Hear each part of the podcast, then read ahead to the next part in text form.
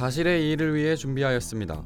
이름하여 기사의 극적 재구성. 재구성한 내용은 사실과 다를 수 있으며 청취자분들이 기사를 이해하는 데 도움이 되고자 합니다. 사실과 다를 수 있음을 유념하시기 바랍니다.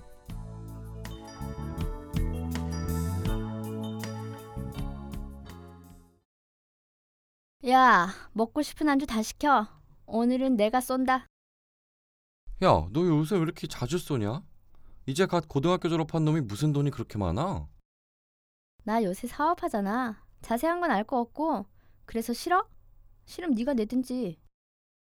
야, 사업이 아니라 사기치고 다니는 거 아니냐?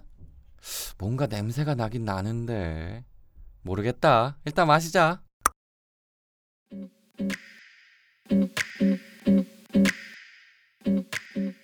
성진의 머리맡에 놓인 핸드폰이 요란하게 울린다.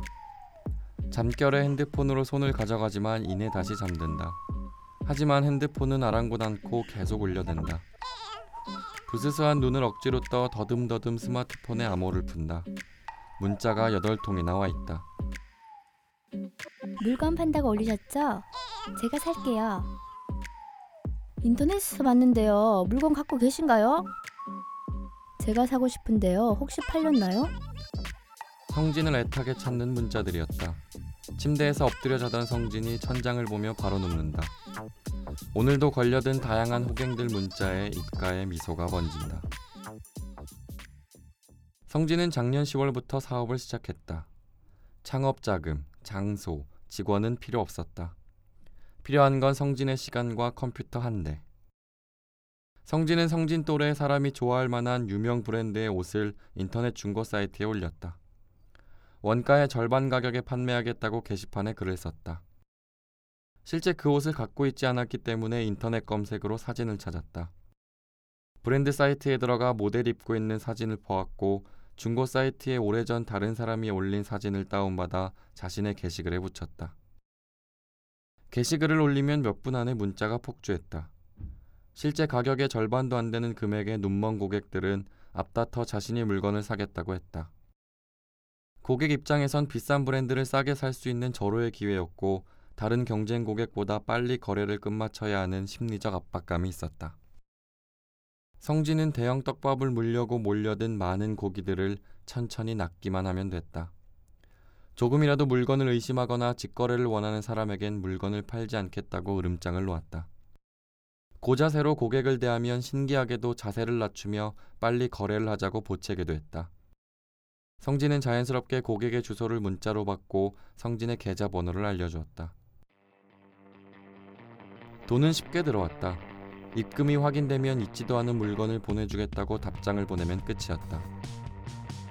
성진도 두려울 정도로 사람들의 연락은 많이 왔고 그 많은 문자가 귀찮아 답장을 보내지 않은 적도 있었다. 물론 순탄한 것만은 아니었다. 요즘 택배는 하루 이틀이면 배송되기 때문에 월요일에 입금한 고객이 수요일부터 보채기 시작했다. 성진은 조용히 기다려보라고 친절하게 답장을 보내기도 했지만 걸려든 고기가 많아질수록 답장은 귀찮아졌고 핸드폰을 꺼놓거나 번호를 바꿨다. 여느 날과 다름없이 떡밥을 던져놓고 모여든 고기를 쓸어 담으려는데 한 고객에게 문자가 왔다. 저기요. 말씀하신 계좌로 돈 보내려고 하는데요. 안 보내지는데요. 제대로 계좌번호 보내신 거 맞아요? 그 물건 제가 살 테니까 빨리 계좌번호 확인해 보세요. 성진은 그 이상한 문자에 인터넷 뱅킹으로 은행 계좌에 접속했다. 스마트폰 화면에 오류 코드가 뜨면서 계좌가 정지됐다는 문구가 떴다. 순간 성진은 두려웠다. 은행 계좌 정지? 뭐지? 누가 신고한 건가? 성진은 그날 장사를 접었다. 은행에 가서 물어볼 용기도 없었다. 혹시 은행에 갔다가 경찰에 잡혀갈 수도 있을 거란 두려운 상상이 들었다. 이제 사기를 그만 쳐야겠다는 생각도 들었지만 그때뿐이었다. 앉아서 돈 버는 맛을 들인 성진은 방법을 생각했다. 가족 통장을 말해줄 순 없었다. 마음대로 돈을 빼지 못할 뿐더러 부모에게 걸리면 크게 혼날 것 같았다. 성진은 인생 최대의 심각한 고민을 했다. 친구들을 이용할까란 생각도 들었지만 이내 접었다. 그때 우연히 컴퓨터 모니터에 모바일 상품권이란 배너가 보였다.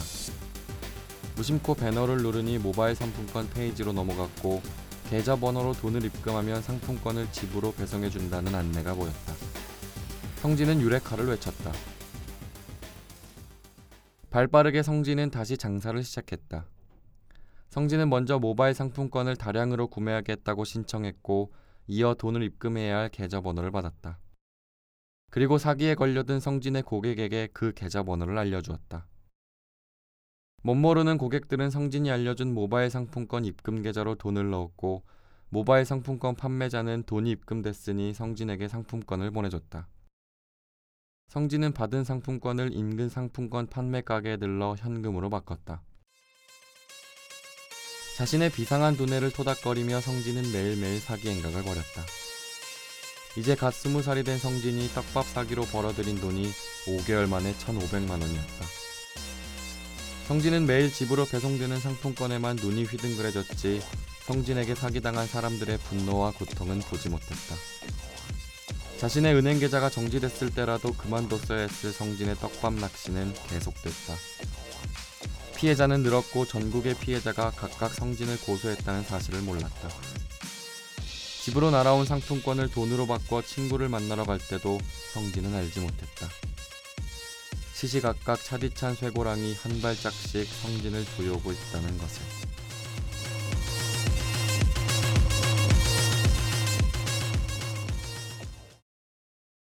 계속되는 사기로 은행 계좌가 정지되자 제3자를 이용해 범죄 행각을 벌인 20대가 경찰에 구속됐습니다.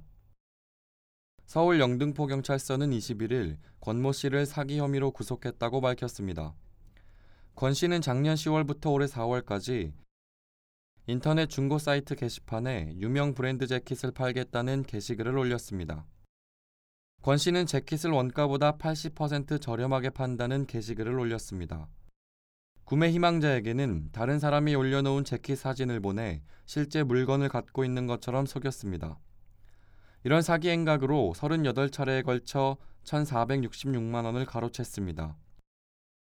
계속되는 사기로 권 씨의 은행 계좌는 정지됐습니다. 그러나 권 씨는 사기 행각을 멈추지 않고 일종의 우회 계좌를 이용해 피해자들을 계속 속였습니다.